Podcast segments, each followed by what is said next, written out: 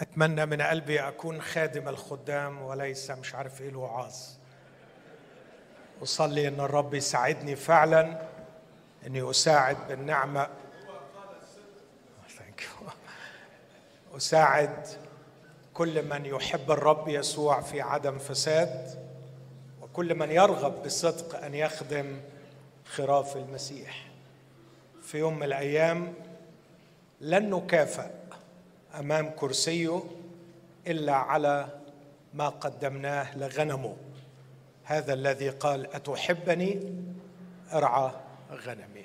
استاذنكم ناخد دقائق وإحنا قاعدين نصلي.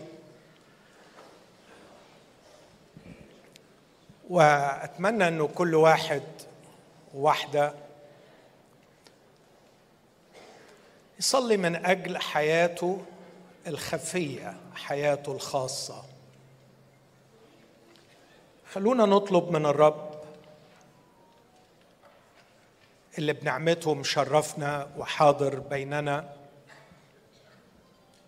إنه يتلامس مع أعماقنا. محدش فينا أحبائي مش محتاج لكلمة من الرب.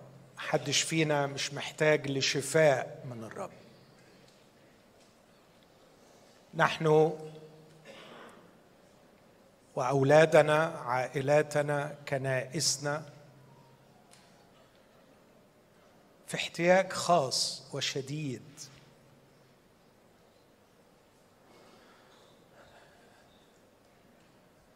اقتربوا إلى الرب فيقترب إليكم.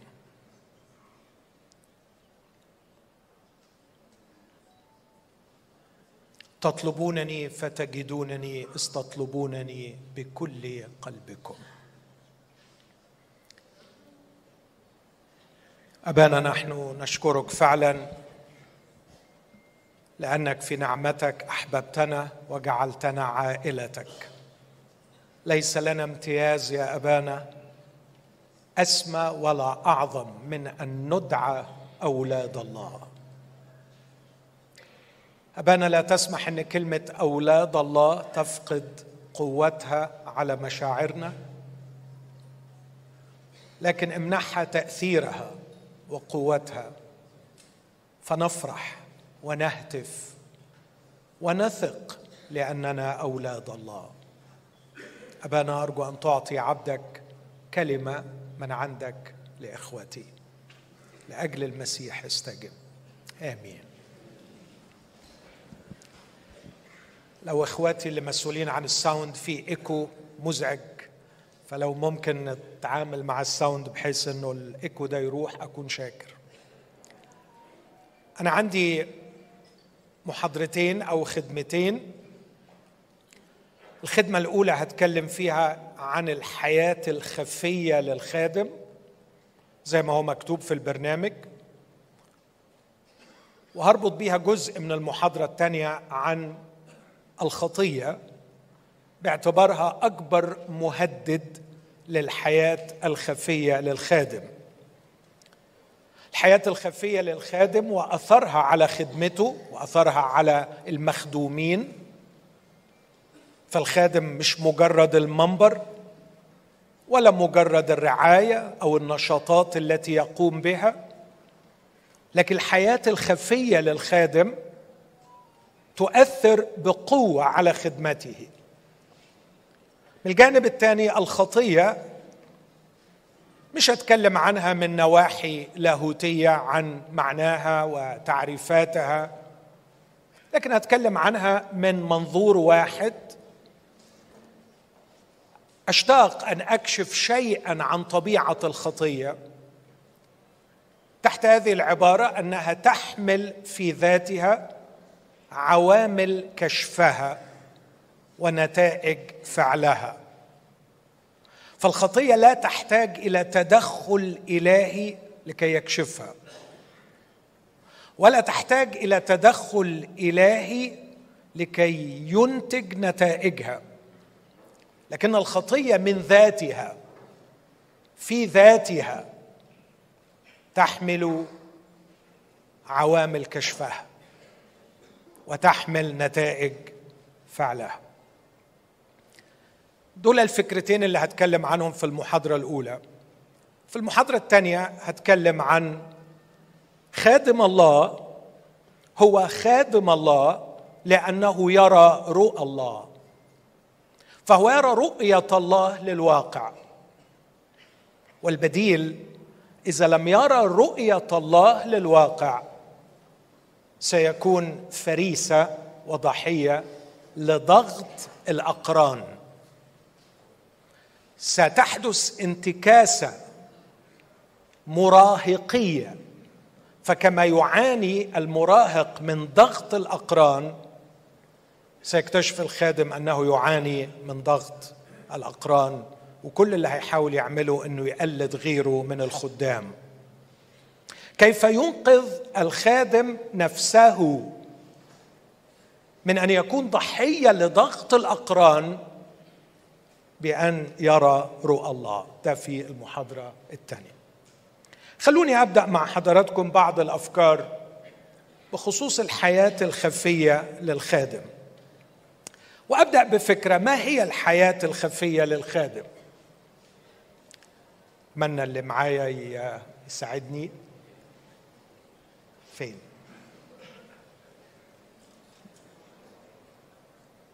مش شايف مين؟ كله بيشاور على كله. بس it's okay ما هي الحياة الخفية للخادم؟ إجابتي باختصار علشان نبقى متفقين على المصطلح ده لما أقول الحياة الخفية للخادم.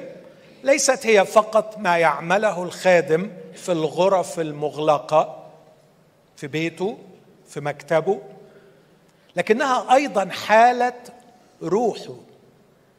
حالة روحه. سبيريت الروح الكيان الداخلي.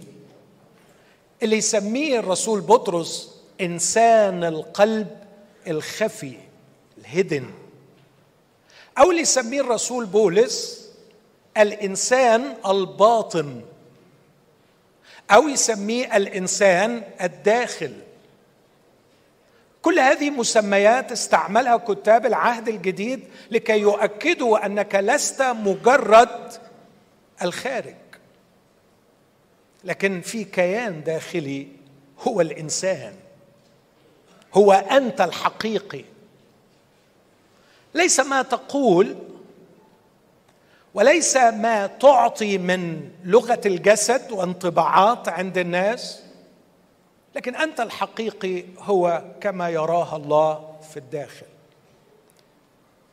الحياة الخفية للخادم لا تتوقف عند حدود نقاوة غرفة المعيشة نقاوة غرفة النوم نقاوة مكتبك كخادم طهارة هذه الأماكن. لكن تصل لكي تشمل أيضا طهارة الروح حتى وأنت بين الناس. فمن الممكن أن الخادم يعيش بين الناس بروح دنسه روح تشتهي ما لا يحل لها من مال أو أي شيء أو نساء. من الممكن أن تكون الروح في أقدس الأماكن تحتضن الدنس. عن هذه الحالة الخفية سواء في الغرفة المغلقة أو في الإنسان الداخل وهو بين الناس في الغرف العامة في القاعات الكبيرة أتحدث.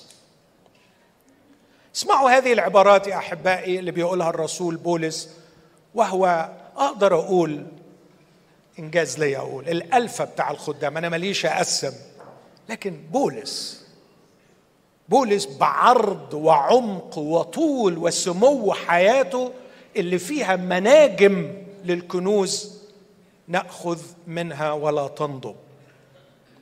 الرسول بيقول من أجل ذلك إذ لنا هذه الخدمة.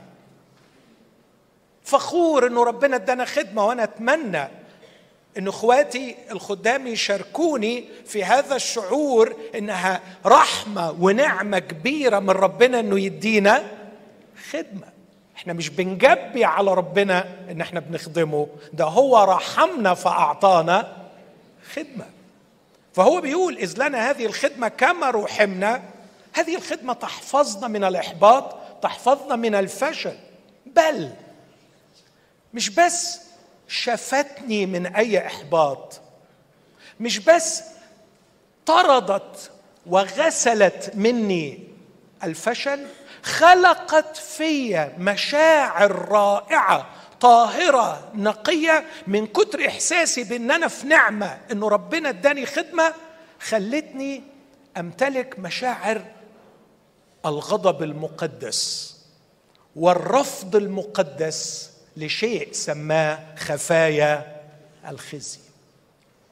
ما هي خفايا الخزي طبقا لكثير من المفسرين؟ أشياء تفعل في الخفاء نخزى منها. إذا عرفت في العلن عشان كده سماها خفايا الخزي. ما يمكن أن تخزى منه أمام أطفالك. ما يمكن أن تخزى منه أمام الرعية لو عرفت. ما يمكن أن تخزى منه على تليفونك أمام زوجتك. ما يمكن أن تخزى منه إذا دار في خيالك وعرفه من يجلس إلى جوارك. هذه خفايا الخزي. مرة زمان تخيلت هذا التخيل إنه قد يحدث بسبب ال technology إنهم يخترعوا جهاز بتو كده يعني rods يحطوهم على الدماغ وأي حد يدخل كنيسة يركبوا له الجهاز ده وكل اللي بيدور في دماغه يطلع على screen يطلع على الشاشة. تخيلت هذا التخيل؟ وحاولت أتخيل كم واحد هيفضل في قاعة الكنيسة.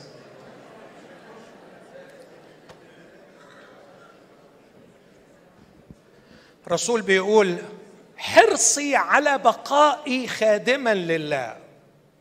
حرصي على أن لا تنزع عني هذه الرحمة كما نزعها الرب عن شاول بن قيس. حبي للرب ولخدمته يخلق في فضيلة طاقة مقدسة لرفض أي شيء في الخفاء اخذ منه في العلن. وإدى مثالين فقال أنا غير سالكين في مكر ما بقولش حاجة وأقصد حاجة شفاف واضح. ولا غشين كلمة الله المقصود بغشين كلمة الله مش إن كلمة الله بتتغش عمرها ما هتتغش وهتفضل نقية لكن غشين كلمة الله بنستعملها كسنارة نلقط بيها الصيد. فتستعمل الكلمة من أجل التجارة من أجل الربح. سواء ربح مادي أو ربح أي أنواع ربح وده موجود من بدء الكنيسة وموجود في أيامنا بكثرة إن في ناس بتستغل كلمة الله الصحيحة. وتستعمل كلمة الله الصحيحة لأجل أغراض غير صحيحة. لكن أنتقل إلى مسؤولية الخادم المستمرة عن تطهير روحه من دنسها. مش بس بيرفض خفايا الخزي لكن واضح إنه حتى لما يرفض الخفايا دي ويطهر نفسه غصب عننا بسبب سكن الخطية فينا وبسبب وجودنا وسكنانا في عالم شرير أرواحنا تتدنس. فمن قلوب الناس تخرج أفكار شريره هكذا علمنا مخلصنا. تطلع أفكار شريره بتلوث من الخارج وبتلوث من الداخل. ودعوني يا إخوتي أكون أمينا وصادقا معكم. مسيرة يوم واحد في العالم قادرة أن تجعلني أتدنس في روحي. وعشان كده الخادم عليه مسؤولية كبيرة. اسمع النص ده في كورنثوس الثانية سبعة. تاني بولس مبهور أو منبهر بمواعيد الله مش بخدمة الله. مواعيد الله اللي ذكرها في نهاية أصحاح ستة من كورنثوس الثانية. لما الرب بيقول اخرجوا من وسطهم يا شعبي واعتزلوا أكون لكم أبا تكونون لي بنين وبنات يقول الرب القادر على كل شيء. أسكن بينهم أسير معهم أكون لهم إلها. مواعيد للي يقدر تستاهل التعب. مواعيد حلوة. فهو بيقول لما ليا هذه المواعيد ومش عايز أخسرها اسمعوا العبارة أحبائي لنطهر ذواتا. مش يا رب طهرني. خلينا أكون واضح النص بيقول كده. لكن أنا اللي هقوم بعملية تطهير برفض خفايا الخزي. لنطهر ذواتنا ذاتك مسؤوليتك. أنت مسؤول عن روحك. أنت مسؤولة عن روحك. لا تترك روحك عرضة للتلوث والدنس. كما تهتم بتنظيف جسدك حرفيا. وتهتم أيضا وأرجو أن يكون هذا حقيقي لكل خدام الله ونهتم بالحفاظ على طهارة أجسادنا من الشرور الجنسية. الخادم يحتاج أن يطهر ذاته من دنس مش بس الجسد لكن دنس الروح. إذا التقطت روحي غيرة حسد حقد شهوة فكر شرير تتدنس. تذكر عبارة يوم ما قريتها ترعبت الرب وهو يدين شعبه شعب إسرائيل. لما كان بيدينهم على شرورهم فمن ضمن الأشياء اللي بيدينهم عليها يقول له عندما تفكر بالسوء على أخيك في مضجعك. دي واحدة من الحاجات اللي ربنا بسببها جاب السبي إنه فكر بالسوء في اخيه على مضجعه. تاري الرب واخد باله من الحاجات دي؟ والأجهزة بتاعته بتسجل الكلام ده؟ لنطهر ذواتنا من كل دنس الجسد والروح مكملين القداسة.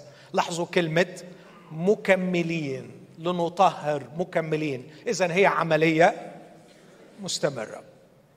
دي المواعيد اللي ربما تشجعني إني أستمتع بيها. إنه يسير بيننا يكون لنا الها نكون له شعبا. لا نخسر هويتنا لا نخسر طابعنا لا نخسر قوتنا. الرب القادر على كل شيء يكون معنا بس كل دي مواعيد مشروطة. إذ لنا هذه المواعيد مواعيد أسمع مشروطة. هذه المواعيد مشروطة بتكميل القداسة. إذا لم نكمل القداسة مش هنختبر المواعيد دي أحبائي وأوعى حد يضحك عليك من فضلك ويقعد يقول لك مواعيد الله ليك وأنت عايش في النجاسه وأنت الروح مدنسه أوعى حد يضحك عليك لأنه دي البلوى اللي بسببها حصل السبي إن كان في أنبياء كذبة في سفر أرميا 23 بيقولوا للشعب سلام سلام سلام وهم عايشين في الشر. الناس دي بتأذيك. واللي بيحبك يحذرك. إنه لو في دنس للروح فيش اختبار للمواعيد. أحيانا كلمة محبة الله الغير مشروطة محبة الله الغير مشروطة بتسيطر علينا فبنفكر إن كل حاجة عند ربنا غير. لأ لأ دي كذبة كبيرة. يس خلاص الله بنعمته محبته محبة قلبه غير مشروطة لكن التمتع بمواعيد الله وبركات الله مشروطة. اسمع كده حتى في العهد الجديد إن أحبني أحد يحفظ وصاياي إن أحبني أحد يحفظ وصاياي ومن يحبني أنا احبه وأبي يحبه وأنا أظهر له ذاتي. وبعديها اللي يحفظ كلامي أنا احبه أبي يحبه إليه نأتي وعنده نصر. دي مواعيد مشروطة محبة مشروطة. إيفن دون كارسون كبير الكالفينيين في العالم وعظيمهم يقول إن دي محبة مشروطة. فليست كل محبة من الله محبة غير مشروطة. التعليم ده أذى ناس كتيرة. ربنا ما بيزعلش مني بيزعل عليا. لا يا حبيب قلبي بيزعل منك. بيزعل منك. وربنا ما بيغضبش. لا يا حبيبي الكتاب المقدس كله بيقول إن ربنا بيغضب. والكتاب بيقول إنه مش هيمتعك بمواعيده إذا ما كناش نكمل القداسة في خوف الله. الأمر الثالث دور الخيال في دنس الروح وسبب هذا الدنس. اذا على الأقل نبقى متابعين إنه لما بتكلم على الحياة الخفية للخادم بتكلم عن روحه بالذات في الداخل وإن هذه الروح من الممكن أن تتدنس وإنه على الخادم مسؤولية إنه يطهرها باستمرار بس عايز أشير إلى دور الخيال. إخوتي الأحباء أرجوكم فكروا معي في نعمتين من نعم الله المنطق والخيال. المنطق والخيال ملكتين ليسوا عند الحيوان. دراسات علمية بتؤكد هذا. الحيوان ليس لديه المنطق البشري وليس لديه الخيال البشري. المنطق والخيال نعمتين. المنطق يمسك بالحقيقة. الخيال يصنع المعنى في الحياة. والإنسان يشتاق للمعنى أكثر من شوقه للحقيقة. فلذلك الخيال بالنسبة له يلعب دورا في غاية الأهمية. خيالك شغال بكل نشاط طول الوقت لأنه الخيال يصنع المعنى في الحياة. ده كلام سي إس لويس. بص النص ده في سفر حسقيال يقول ثم قال لي حسقيال ثمانية أرأيت يا ابن آدم ما تفعله شيوخ بيت إسرائيل فين يا أحبائي؟ في الظلام؟ على فكرة دي رؤية كان حسقيال بيراها وهو في أرض السبي بس بيرى ما يحدث في أورشليم فالنص ده لا يؤخذ حرفي لكن ده ليه معنى روحي لأنه الراجل لما نشوفه بينقب في الحيطة وبيدخل ده مش كلام حرفي لكن ده فيه الرؤية. فبيقول له الرب أرأيت يا ابن آدم ما تفعله شيوخ بيت إسرائيل في الظلام؟ كل واحد في بصوا التعبير ده مخادع تصاويره. لأنهم يقولون الرب لا يرانا الرب قد ترك الأرض. وضعت النص بالإنجليزية من ال American Standard Version every man in his chambers of imagery. ويبدو أن الروح القدس بيقول إنه الإنسان عنده غرف في الداخل للخيال. فالخيال في داخلنا قوي ولدينا غرف للخيال والرب يراقب ما تحتويه هذه الغرف. وانت قاعد قدامي وأنا بكلمك دلوقتي الرب يكشفني ويكشف أعماقي وكل شيء مكشوف وعريان لا شيء يتغطى لا شيء يختفي.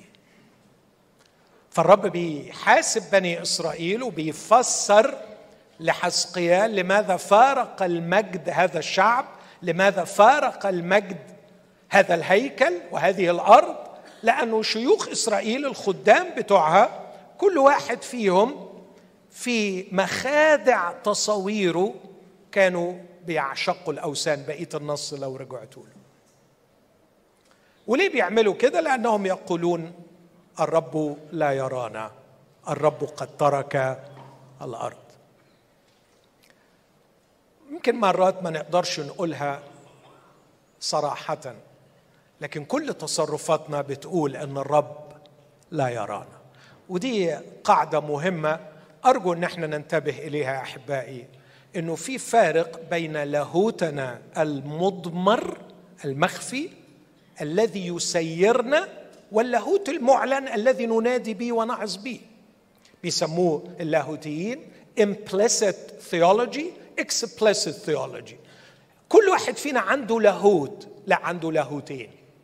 عنده لاهوت تعلمه درسه يدرسه يعظ به ينتمي إليه يدافع عنه. ده ال explicit. بس ده ممكن يكون مختلف تماما عن اللاهوت اللي بيعيشك. فاللاهوت اللي بعيش بيه هو ده الأهم عند ربنا. إيه نوع اللاهوت اللي بعيش بيه؟ إيه العقائد الحقيقية اللي بعيش بيها؟ الناس دول خدام. لكن بيقولوا الرب لا يرانا الرب قد ترك الأرض أعتقد إنه تاخدوا بالكم مثلا الفرق بين الاثنين يونان لما عمل العملة السوداء بتاعته وعاند الرب وعارض الرب وكان في السفينة فبيقولوا له يا عم أنت أنت مين؟ أنت مين الله يخليك؟ أنت جايب لنا البلوه دي أنت مين لما ألقوا القرعة وقعت عليه؟ خدوا بالكم من الإجابة اللاهوتية الصحيحة. أنا هارب من الرب الذي صنع البر والبحر. فأنا هربت منه في البر بس هو لحقني في البحر، طب نعمل فيك إيه؟ ارموني في البحر. واخدين بالكم؟ ما أنت يا ابني لسه قايل إن ربنا صنع البر والبحر طب عايز تخلص من ربنا تروح فين أروح في البحر عارفين اللي حافظ بس ما أنت لسه بتقول إن ربنا في البر وفي البحر طب علشان تفلت من المصيبة دي نعمل فيك ارموني في البحر. طب ربنا في البحر. والحقيقة طلع إن ربنا فعلا في البحر وجابه من قعر البحر. وكانوا بيقول له هتروح مني فين؟ مرات بنبقى حافظين التعليم لكن مش بنعيش بيه. اذا علينا أن نلاحظ خيالاتنا نلاحظ أفكارنا نلاحظ كيف نستقبل ما يحدث حولنا كيف نستقبل ما ينشأ داخلنا. وانت قاعد فكرة تجيلك عن واحدة فكر يجيلك عن واحد ذكرى قديمة شريرة تجيلك تتعامل إزاي مع الحاجات دي؟ بتتعامل إزاي مع مدخلات العين والأذن؟ وبتتعامل إزاي مع مخرجات القلب؟ هل تقف كالأسد لكي تحمي روحك من الدنس؟ هل تقدر الخدمة اللي الرب اداها لك؟ وهل تقدر مواعيد الله اللي وعدك بيه وما تحبش إنك تضحي بيهم؟ فتحفظ روحك من دنسها اسمع النص ده في سفر ملاخي وأختم بيه النقطة دي. أثر دنس الروح أول أثر لدنس الروح هو الغدر هو عدم الأمانة للعهد. عدم الأمانة للعهد. أثر دنس الروح هو الغدر الانفيثفولنس إذا سبت روحك اتدنست أول علامة ليها ده كأنه مرض تلوث الروح إنجاز لي أقول ملوثة. أول علامة ليها تطلع براك هي الغدر تغدر تخيل؟ لا لا لا الكلمة دي صعبة يا ماهر ما فيش داعي شوف لنا كلمة آه لا هو الكتاب قال كده إنك هتغدر. وهتغدر في مجالات كتيرة وأولها طبقا للنص ده مجال البيت. بص بيقول إيه؟ فاحذروا عجيبة العبارة دي. مش فاحذروا لأرجلكم مش احذروا لأجسادكم مش احذروا للأمراض. احذر احذروا. يعني كل واحد يخلي باله من روحه. السبيريت بتاعته. حساسة قوي. أقل تلوث بيلوثها بيفسدها. أتمنى وأنا بتكلم إنك تفوق كده وتفوقي ونقطع عهد أمام الرب. سأحمي روحي من التلوث. سأكون رجلا حقيقيا لله. سأكون ابنه حقيقية لله.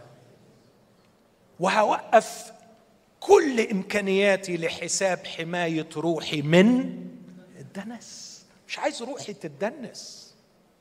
احذروا لروحكم ولا يغدر أحد بامرأة شبابه لأنه يكره الطلاق.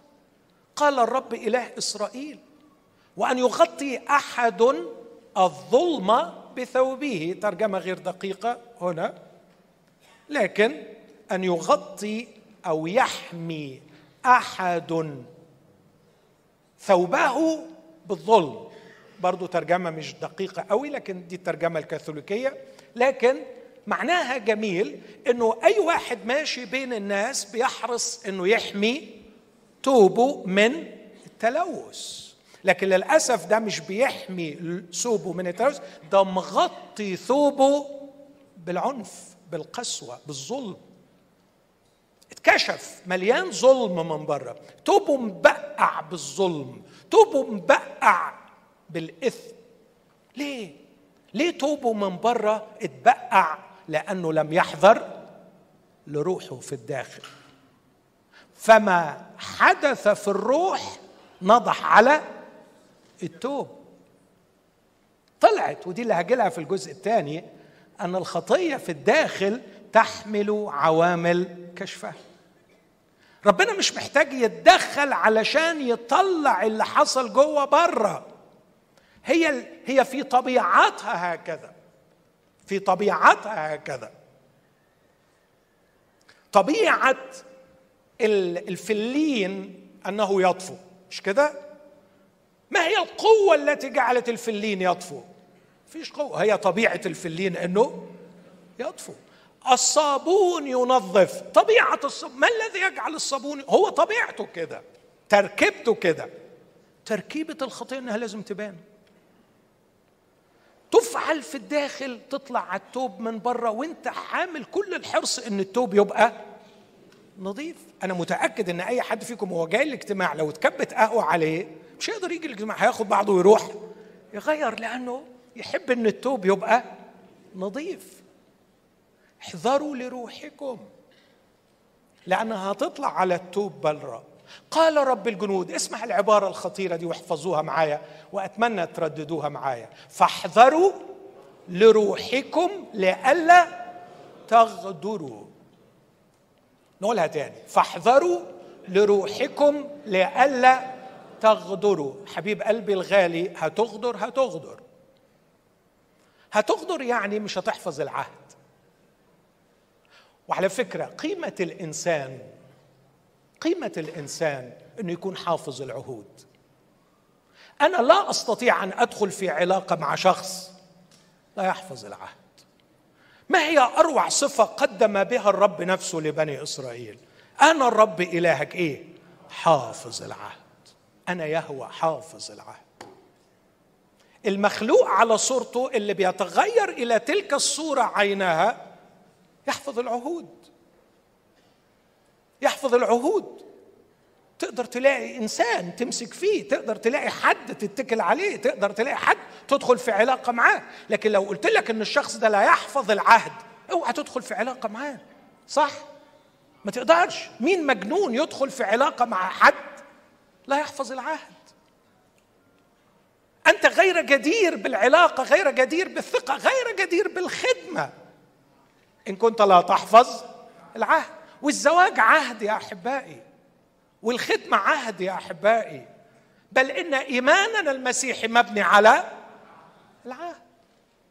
العهد شيء له قيمة عظيمة. والروح القدس هنا بيقول هتغدر بالعهد وهتضيع إنسانيتك وتضيع كرامتك وتضيع قيمتك إذا كنت لا تحذر لروحك. بص الجمال احذروا لروحكم. لئلا تغدروا. حفظوا الآية دي أحبائي لأولادكم من فضلكم. قولوها للشباب اللي بتخدموهم. أن أرواحهم تحتاج إلى الحراسة والحماية لأن من لا يحذر لروحه يغدر.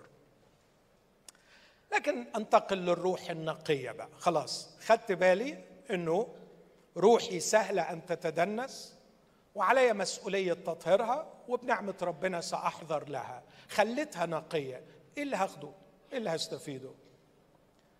أسأل سؤال بس لغاية دلوقتي. هو حماية الروح نقية وطاهرة عملية سهلة؟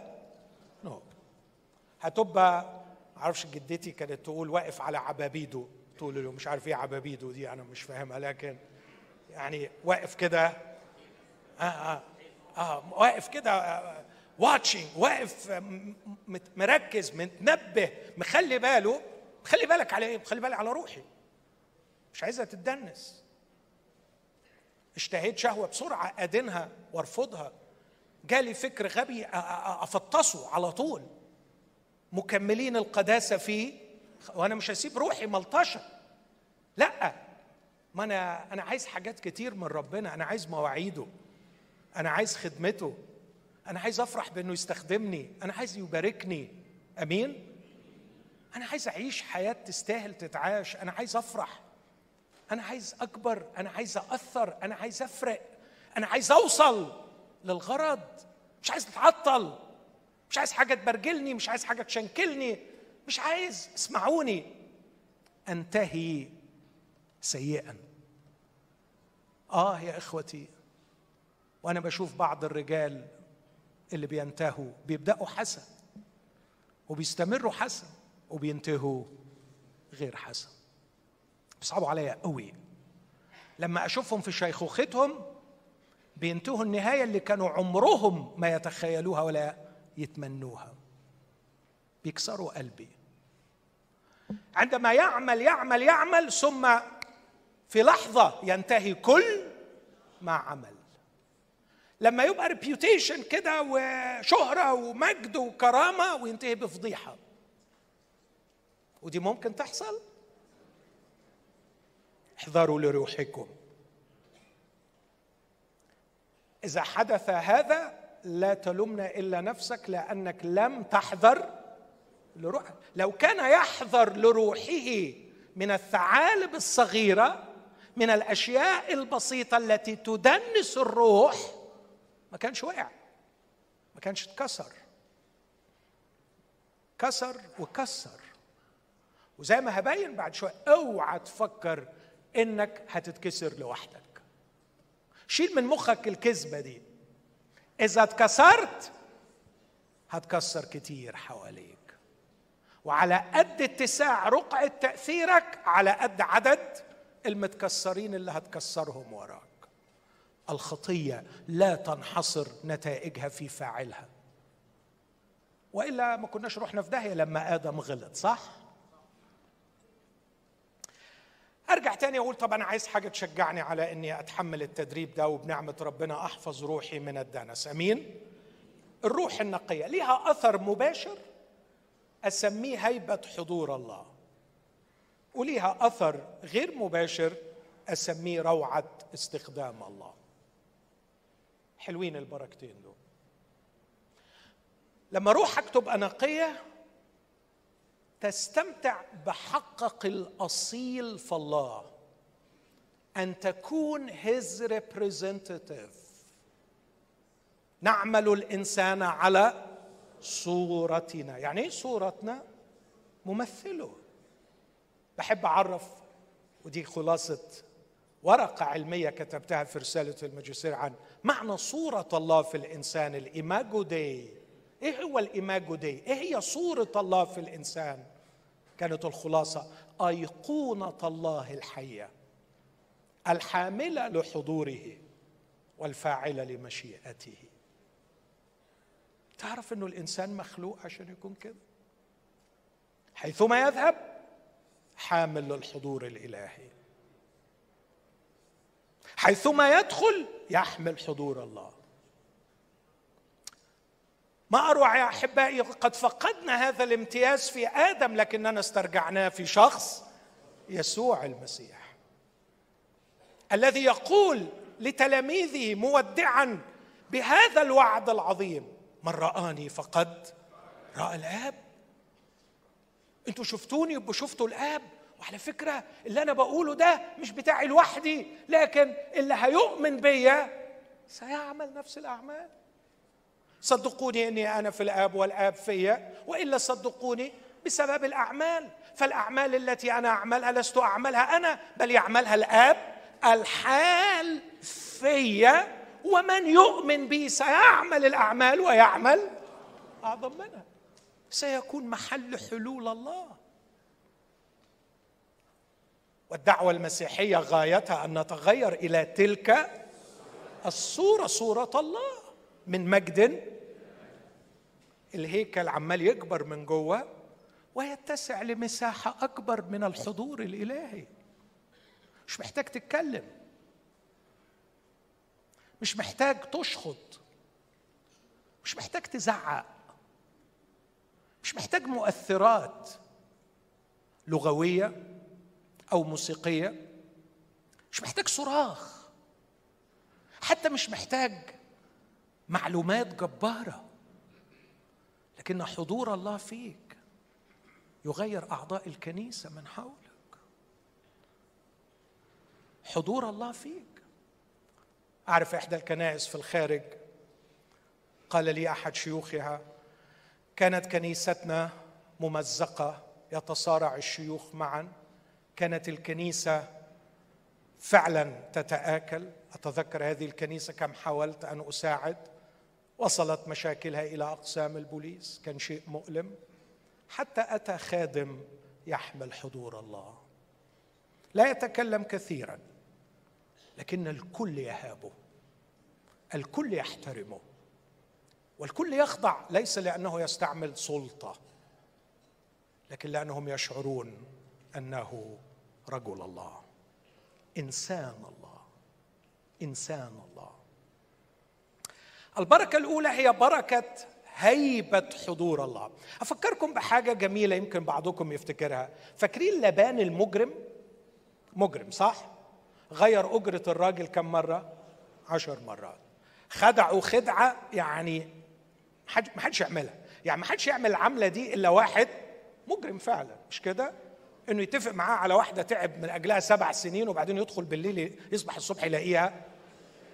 دي ما يعملهاش إلا واحد قادر يعني واحد مفتري فعلا. بلطجي. وبعدين بعد ما غير أجرته عشر مرات الراجل اضطر إنه ياخد بعضه ويمشي ولما مشي قال لك لا أرجع أجيبه. وهجيبه تاني وهاخد كل اللي حيلته وبعدين الرب ظهر له.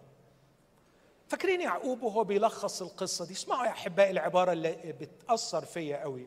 يقول له لولا أن إله أبي إبراهيم وهيبة إسحاق كان معي لكنت صرفتني فارغا. بص اللي كان معايا إيه؟ هيبة إسحاق. آه يا أحبائي يا ليتني أترك لأولادي هيبة. يا ليتني. يا ليتني لا أترك لأولادي رصيدا في البنك. يا ليتني لا أترك لأولادي إسما وشهرة لكن أترك لهم هيبة حضور الله. يا ليتني. إخوتي الأحباء هيبة حضور الله تسد الدين تحل المشاكل. قالت له ما عنديش حاجة بس عبدك زوجي كان. لا خلاص خلصت. ساب لك الهيبة. سيب لأولادك هيبة سيب لأولادك هيبة. هيبة حضور الله في شخصك. تخلع جسدك وتفارق. لكن هيبة حضور الله من خلالك تفضل ماليه البيت. اسمحوا لي أحكي شيء صغير شخصي جدا لكن ربما يجسد هذه الفكرة. في وقت من الأوقات أحد إخوتي للأسف كسلو العيله مشينا في الإلحاد شوية. وهو مشي في الإلحاد. واتملى دماغه. بس مرة قال لي العبارة دي ولسه كان ما رجعش للرب. قال لي بص بقرأ كتاب لماركس اليومين دول مسخن دماغي نار نار مخلي دماغي نار. بس كل ما افتكر منظر بابا وهو راكع في أوضة الصالون ألاقي الكتاب ده كله يطير. الاقيه يطير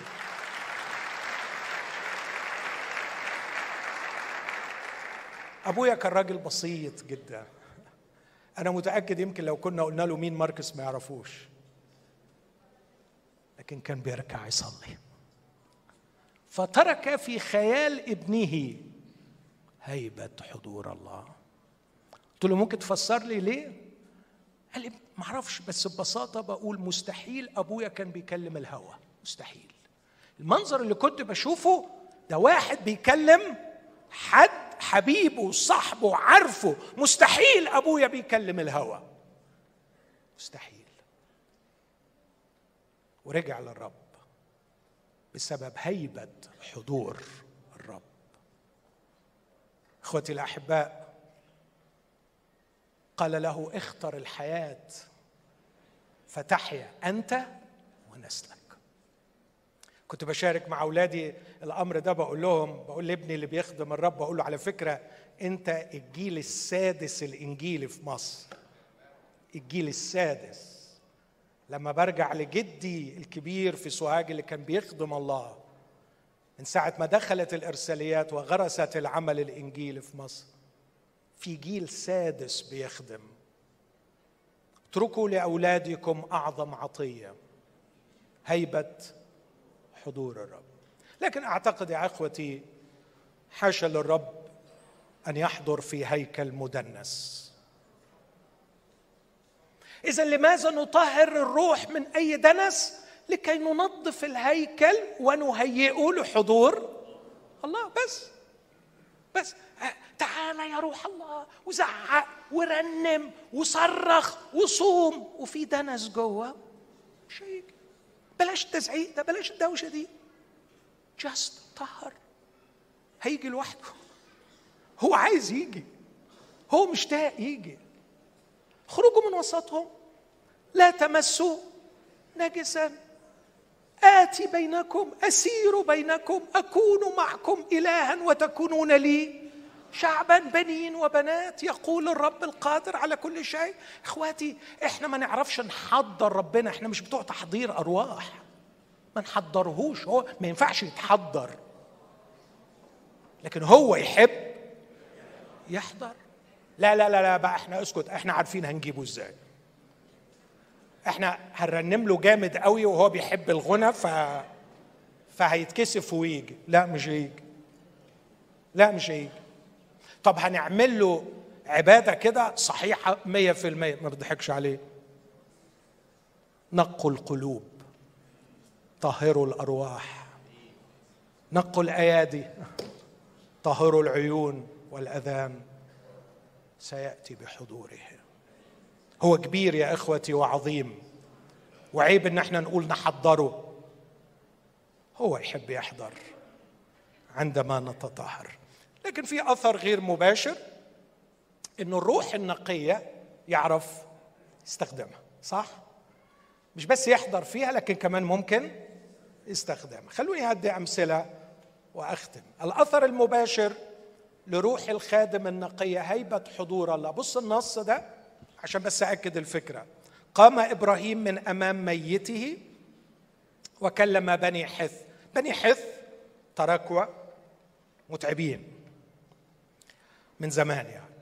لدرجة إنه تفتكروا آه، رفقة قالت إيه؟ مللت حياتي بسبب بنات حس. فحس متعبين قوي. الحثيين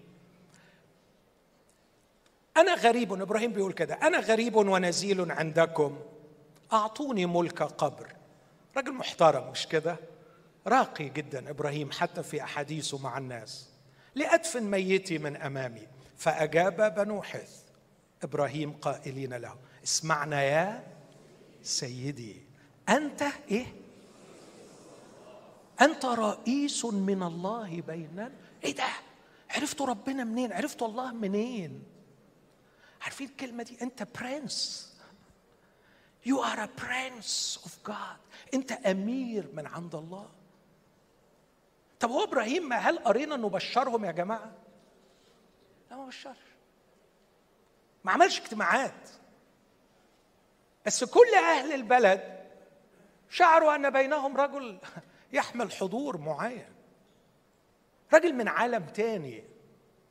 مش من هنا. أنت رئيس من هناك. من الله. أختي ما تحتاجه بناتك وما يحتاجه أولادك. هو هذا الأمر. هو هذا الأمر. ما تحتاجه كنائسنا يا خدام المسيح الأفاضل. هو هذا الأمر. تعرفوا ليه مش بيسمعوا كلامنا؟ تعرفوا ليه القادة بيتمردوا علينا؟ تعرفوا ليه بيشكوا في دوافعنا؟ تعرفوا ليه بيتأمروا أحيانا بخبث عليكم؟ لأنهم لم يروا هيبة حضور الله فيكم. أنتوا بشر زيهم. زينا زيهم. بيفكروا زينا وبي وبيشتهوا زينا وطماعين زينا و... وبيتدنسوا زينا. فلا كل واحد ياخد حقه بقى. لكن كل الايادي ترتخي والأسلحة تسقط من تلقاء نفسها أمام رجل يحمل هيبة حضور الله. استمع يا سيدي أنت رئيس. من الله بيننا. في أفضل قبورنا. ادفن ميتك. لا يمنع أحد منا قبره عنك حتى لا تدفن ميتك. قصة ثانية أيضا مؤثرة للغاية. وفي ذات يوم عبر ملوك الثاني أربعة عبر أليشع إلى شونم وكانت هناك امرأة عظيمة. آه، من ضمن الحاجات اللي بتلفت نظري إنه الكتاب ما قالناش المرأة العظيمة دي عملت إيه قبل كده علشان الكتاب يسميها عظيمة. فواضح إن سجلات السماء تحوي أشياء لا يعرف عنها البشر شيء. جعلت الكتاب المقدس يسمي هذه المرأة امرأة وقد تكون يا أختي امرأة عظيمة دون أن تصعدي منبرا طوال حياتك. وقد تكون رجلا عظيما دون أن يكون لك دورا بارزا في الخدمة المسيحية. بس كفاية إن الكتاب يشهد بعد مئات السنين إنها امرأة. ودينا النهارده بعد آلاف السنين بنوعظ عنها ونقول امرأة. وأنا أتحدى إنها كانت تتخيل إن قصتها هتيجي في الكتاب المقدس. عيشي أمام الله. وكأن قصتك سوف تكتب في كتاب الله. أمين؟ عش أمام الله الآن وكأنه في كتاب لسه بيتكتب وحكايتك هتتكتب فيه. ده تخيل مش كده؟ لا ممكن أقول حقيقة هتتكتب في كتب السماء. فتحت اسفار وسيجازي كل واحد بحسب أعماله. امرأة عظيمة أمسكته ليأكل خبزا. تفضل عندنا. تعال يا خادم الله كل عندنا. وكان كلما عبر هو لوحده بقى. يميل إلى هناك ليأكل خبزا فواضح إنه دخل البيت عدة مرات والست راقبته. وعلى فكرة عايز أقول للرجال أخواتي الخدام بكل احترام المرأة عندها مليون جهاز استقبال. مش بتشوف بعينيها وبتستقبل بعينيها وودانها كل خلية في جسدها بتستقبل. فخلي بالك خلي بالك. نصيحة من طبيب. يعني آه، مرة خدمت خدمة زمان بعنوان سامحوني في هذا العنوان الثقيل استذكاء الحمقى. استذكاء الحمقى. يعني لما يبقى واحد أحمق ومش عارف إنه أحمق مصيبة. لكن لما يبقى أحمق وبيستذكى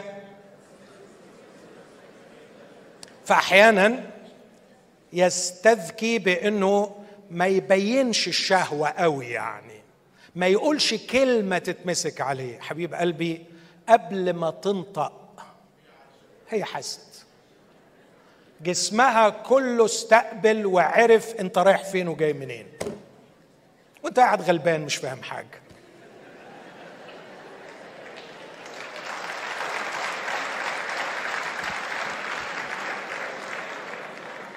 خلي بالك. خلي بالك لأن هي مش هتقول لك بس انت نزلت. هي مش هتقول لك بس انت خلاص قول أحلى وعظات بعد كده. انتهت. انت انتهيت. انت اتشطب عليك. لأنه جسمها قال لها حاجة عنك. عيش طاهرا لمصلحتك ومصلحة عيالك. خاف. أرجوك خاف. خاف ربنا. لأن الرب ينظر ويطالب. ما بيفوتش. فدخل الراجل دخل الراجل الراجل دخل وقعد وأكل ودخل وقع وهي بتراقب بتحس وبتشوف. بص بعد ما دخل قد علمت. أخيرا طلعت الشهادة. مبروك عليك يا أليشع. قد علمت أنه رجل الله مقدس الذي يمر علينا إن المقدس يتحرك أمام بيتنا. مش المقدس المقدس. والمقدس دخل بيتنا. فحيث يوجد رجل مقدس هناك مقدس لله. هقولها مرة تانية حيث يوجد رجل مقدس يوجد مقدس. هنا بيت المقدس في هذا القلب النقي. قد علمت أن رجل الله مقدس الذي يمر علينا دائما ولن نظل يا زوجي العزيز نستمتع بزياراته بين الحين والآخر. نريد أن هذا المقدس وهذا المقدس يقيم عندنا. فلنصنع له عليه وسكن المقدس عندها. اسمعوني. وده لغتها في يوم بلوتها. الأوضة اللي بنتها دي ما كانتش تعرف وهي بتبنيها. هي كانت بتبنيها الرجل الله. كانت بتبني المقدس للمقدس. كانتش تعرف إن الأوضة دي هي اللي هتشيل بلوتها في أسود يوم في حياتها.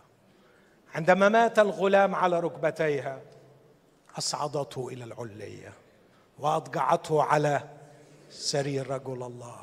وفي تلك الغرفة المقدسة هرب الموت. وجاءت الحياة. حتى الموت حتى الموت ما استحملش. حضور الله لقد آتى الله.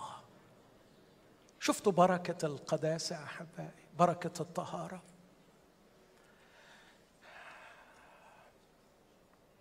لكن الأثر غير المباشر.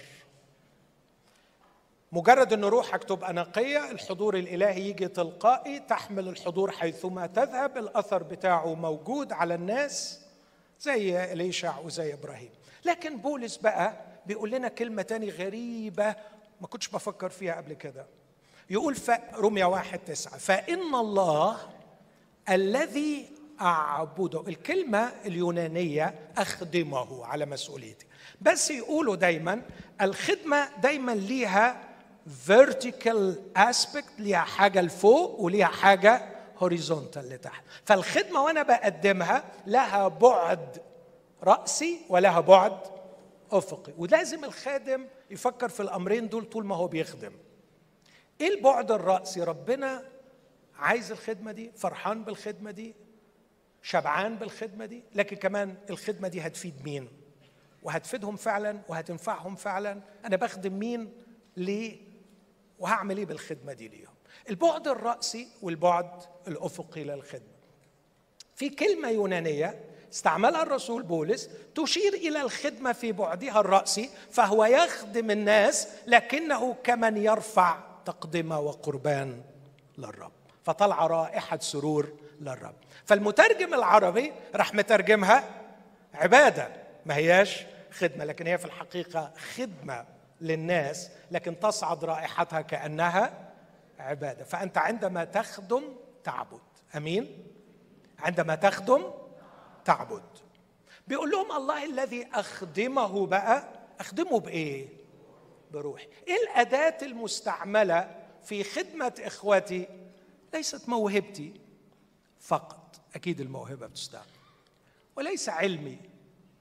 وليست خبراتي. وليست مهاراتي. أعتقد لو بولس اتكلم عن المواهب اللي عنده يعني كتير مش كده؟ ولو اتكلم عن الخبرات راح السماء الثالثة ولو اتكلم عن العلم حدث ولا حرج. لكن عجيب الراجل ساب ده كله وبيقول الله الذي أخدمه بإيه؟ بروحي. روحك هي وسيلة الله في خدمة الله. الخادم المسيحي الحقيقي دي عبارة بذكر نفسي بيها دايما. ليس مدرس ولا داعية لدين ولا ناشط اجتماعي ولا متبني صاحب أيديولوجية أو فلسفة أو تعليم يريد نشره. أحيانا بشوف بعض الخدام كأنه حرام عليه مسؤولية نشر عقيدة معينة. مش ده الخادم المسيحي. ولا مدير تنفيذي لشركة. أحيانا بيبقى جاست إنه عايز ينفذ يعني أفعال معينة. ما الخادم المسيحي الحقيقي من وجهة نظري هو عامل مع الله لمصالحة الناس معه مع الله بيسوع المسيح. تتواصل روحه بأرواح البشر بعمل روح الله ليحمل إليهم خلاص الله. أمين؟ تتواصل روحك بأرواح البشر بعمل روح الله لتوصل للناس خلاص الله. إن كنا نخدم الله بأرواحنا فكيف يمكن أن نضع في يده أدوات ملوثة؟ طالبين منه أن يستخدمها لتطهير الآخرين. أعتقد إنه من العبث. ان أصعد على المنبر بروح ملوثة واتكلم بكلام الله ليطهر الله به الآخرين. شعياء النبي عظيم. صرخ قائلا ويل لي إني هلكت لأني إنسان نجس الشفتين وأنا ساكن بين شعب نجس الشفتين لأن عيني قد رأت الملك رب الجنود. حلوة قوي كلمة فطار إلي تعطي أو أكيد ما طارش بمزاجه. طار بناء على أمر. واكيد لما ربنا امره مش قال له روح قال له طير ارجو انه لا يفهم كلامي اطلاقا يا اخوتي والرب شاهد لي كنوع من الادانة أو خلق حالة من الشعور بالذنب. بل بالعكس اشتاق ان اخلق حالة من الرجاء والإيمان أن الرب يريد أن يطهرنا. إذا استثنيت نفسي من الدنس أكون مرائيا وأنا أتكلم فأنا أتدنس. لكن كل ما أجتهد أن افعله أني إذا تدنست أتطهر. فلنطهر ذواتنا. لما يقول لنطهر ذواتنا من كل دنس الجسد والروح معناها إن الروح تدنس. بس نحرص أن نتطهر. هنا خبر رائع إنه الرب حابب يطهر ومستعد يطهر وبيسرع للتطهير بصورة بديعة لدرجة إنه يا دوب نطق وقال أنا نجس طار إلي واحد من الصرافين. أخذ جمرة من على المذبح. وإحنا قلوبنا ممتنة إن المذبح موجود. لقد أكمل عمل الصليب. المسيح مات من أجلنا ودمه دائم الأثر. دم يسوع المسيح ابنه يطهرنا من كل خطية. مس بها فمي وقال إن هذه قد مست شفتيك فانتزع إثمك وكفر عن خطيتك. ساعتها بس حتى اللي بيقسم الأعداد ما فصلش. عشان يقول الروح الطاهرة دي هي اللي تنفع تخدم. سمعت صوت السيد. من أرسل؟ من يذهب من أجلنا؟ فقلت آه، هنا بس أقدر أقولها أنا. ذا طب بس في ناس كتير راحت في الإرسالية قبل ما تتطهر وهيرجعوا. هيرجعوا. وزي ما راحوا زي ما رجعوا. لكن اللي عايز يروح إرسالية مغيرة قف أمام الرب وانتظر هذه الجمرة لكي تطهرك. هختم بالفكرة عن الخطية. الخطية تحمل في ذاتها عوامل كشفها.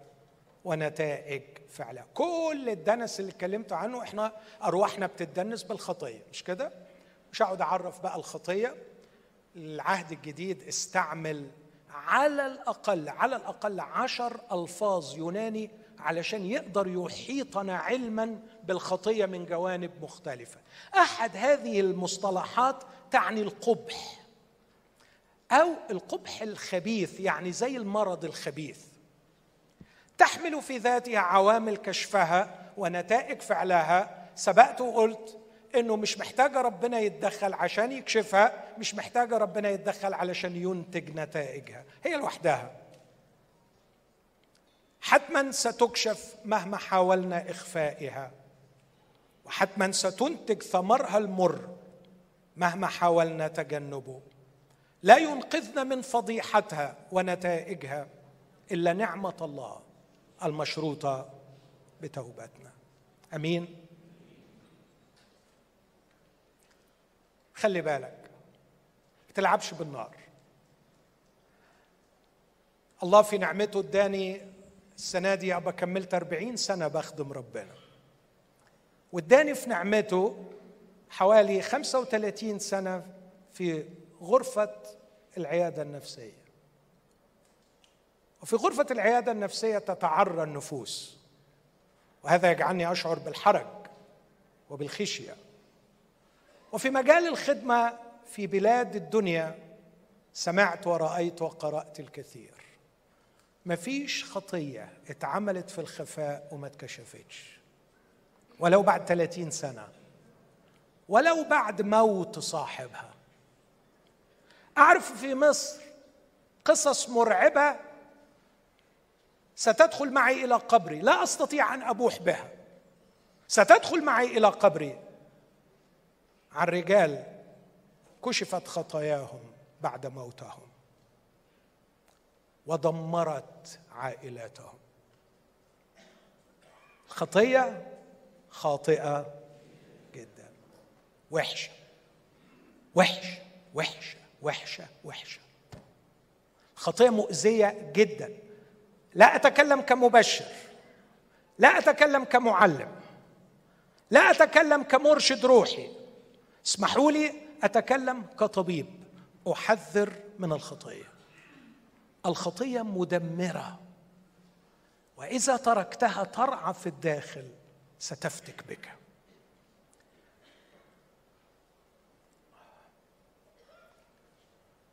في أثناء ذلك اجتمع ربوات الشعب حتى كان بعضهم يدوس بعضا. ابتدأ يقول لتلاميذه الناس عمالة تدوس وجد يسوع إنه ما فيش داعي للكلام مع الناس لأنه الجموع صوته مش هيوصل. فابتدى يكلم تخيلوا أول ما كلم تلاميذه يقول لهم اولا تحرزوا لأنفسكم لروحك لنفسك في الداخل من خمير الفريسين الذي هو الرياء. فليس ده كلام المعلم. فليس مكتوم لن يستعلى ولا خفي لن يعرف. لذلك كل ما قلتموه في الظلمة يسمع في النور وما كلمتم به الأذن في المخادع ينادى به على السطور. ده كلام المعلم يا جماعة مين مين هينقض هذا الكلام؟ ليس مكتوم لن يستعلن ولا خفي لن يعرف. علشان الوقت بص نتائج الفعل. العبارة دي ياما تعبتني زمان. الرسول بيقول إن رآك أحد يا من له علم متكئا في هيكل وثن. في كورنثوس الأولى أصحاح ثمانية. أفلا يتقوى ضميره إذ هو ضعيف حتى يأكل ما ذبح للأوثان؟ اسمع العبارة اللي جاية دي.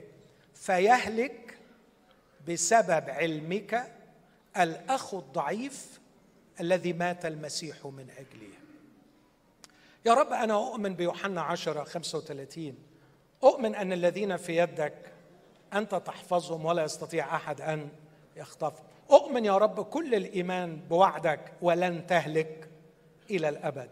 هل بولس يقول كلاما يتناقض معك فيقول يهلك بسبب علمك الأخ؟ ده أخ ولا مش أخ؟ أخ أخ ضعيف مات المسيح من أجله وهكذا إذ تخطئون إلى الإخوة وتجرحون ضميرهم الضعيف تخطئون إلى المسيح. أحد أروع التفسيرات التي قرأتها نعم إن فعلك يؤدي إلى الهلاك لكن نعمة الله لن تقف صامتة. ستتدخل لكي تنقذ هذا الأخ الضعيف وهكذا تتسق النصوص مع بعضها. لكن اسمعوا هذا النص يؤكد أن الخطية تحمل نتائج فعلها. ونتيجة فعلها في هذه الحالة هو هلاك. هتموت اللي حواليك. عشان كده أسقف جي سي رايل أحد أعظم الشارحين يقول الخطية لا تظهر لك قط بكامل نواياها. لا تظهر لك قط وهي تقول لك أنا عدوك القاتل. أود أن أدمر حياتك للأبد في الجحيم. إنها تظهر متعتها وتخفي ألامها. تظهر بريقها وتخفي حمتها القاتلة. يعلق على هذا أحد اللاهوتيين اسمه جريج مورس فيقول في الواقع ليس هذا هو كل ما تخفيه الخطية لكنها تخفي أيضا ما ستفعله من خلال خطيئتك بالآخرين. فهي ليس فقط لن تقول لك أنا عدوك القاتل بل أيضا لن تقول لك إنها العدو القاتل لكل شخص تتعامل معه. ليس فقط لن تقول لك أنها تريد أن تدمرك للأبد لكن لن تقول لك أنها تريد أن تدمرك وتدمر من تعرف للأبد. مستخدمة خطاياك وخطاياهم لتفعل هذا. واحدة من أكبر الأكاذيب بخصوص الخطية هي أن الخطية الخفية تنحصر نتائجها في فاعلها.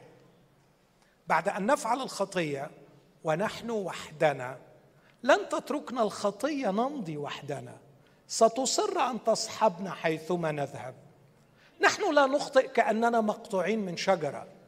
في أي لحظة تخطئ أنت أب أم جار صديق أخ ابن زميل أو عضو في جسد المسيح. مفهوم الفكرة دي أحبائي؟ في اللحظة اللي أنت عملت فيها الخطية أنت ما كنتش بتعملها وأنت مقطوع من شجرة. لكن أنت بتعمل خطية باعتبارك أب أو باعتبارك أخ أو خادم. أنت أنت بتعمل خطية باعتبارك. فلما عملت الخطية هتمشي من المكان اللي عملت فيه الخطية اوعى تفكر انك رايح لوحدك. خلاص ما, هي ما انت عملتها هي معاك. أثرت بشكل ما على روحك. جرب كده ما لا ما تجربش بس حاول تتخيل التجربة دي. انك داخل على الاجتماع كخادم قابلك واحد غالي عليك قوي وقال لك أنا صعبان عليا منك. أنت ما عزتنيش. أوه أنا آسف. أنا ما عرفتش. أنا ما عرفتش. صدقني ما عرفت. هي كذبة بيضة. عشان تطلع روحك من الموقف. أنت عرفت الحقيقة بس يعني نسيت. فأنت كذبت. وأنت راجل حساس وهتطلع على المنبر بعد دقايق. أتحداك. إذا كانت الكذبة دي مش هتأثر على وعظتك في اليوم ده. آه بس أنا كذبت بره خلاص كذبتها وخلصت. ستصحبك على المنبر يا صديقي. وستؤثر على روحك. لا كمان هنطلع بره الاجتماع هتسلم عليه. مش قادر تبص في عينيه قوي. وهو غلبان. يقول ده ما عزنيش وما بيحترمنيش كمان. ويروح يشتكيك. وتلاقي مشكلة عمالة تزيد وتتفاقم لأن الخطية لا تتركنا ولا تؤثر فينا نحن فقط لكنها تصحبنا أرجو أن إحنا نقف مع بعض وإحنا بنكرر نص. اللي يقدر يقف اللي ما يقدرش يقف معاه عذره.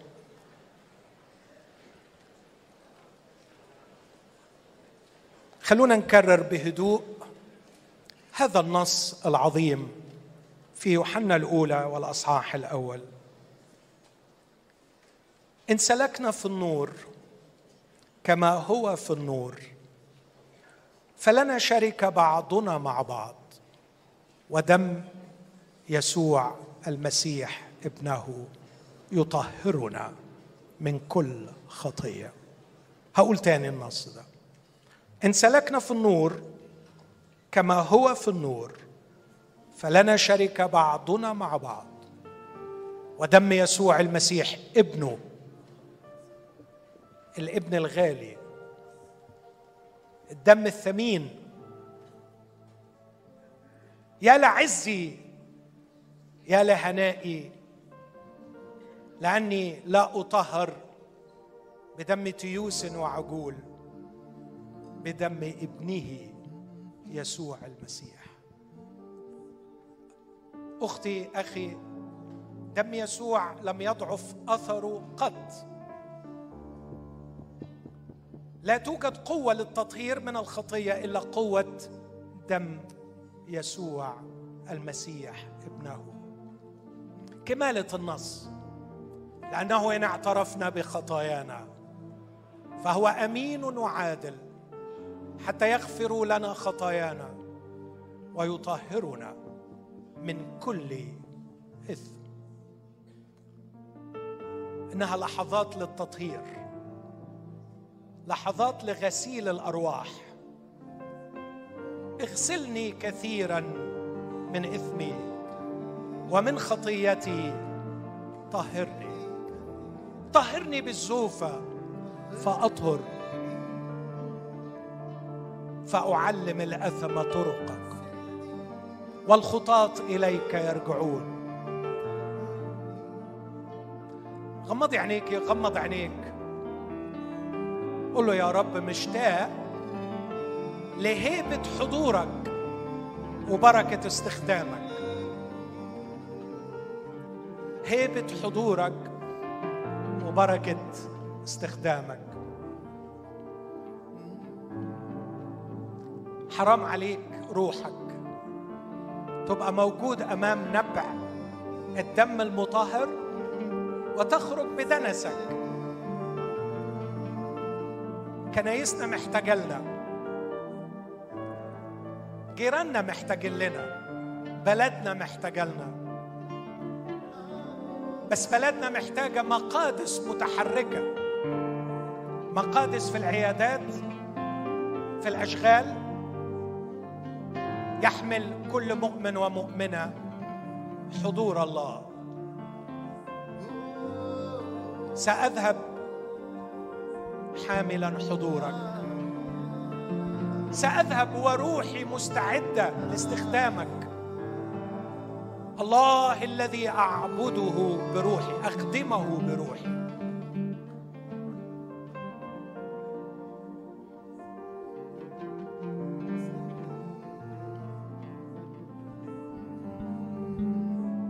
لما سكت بليت عظامي.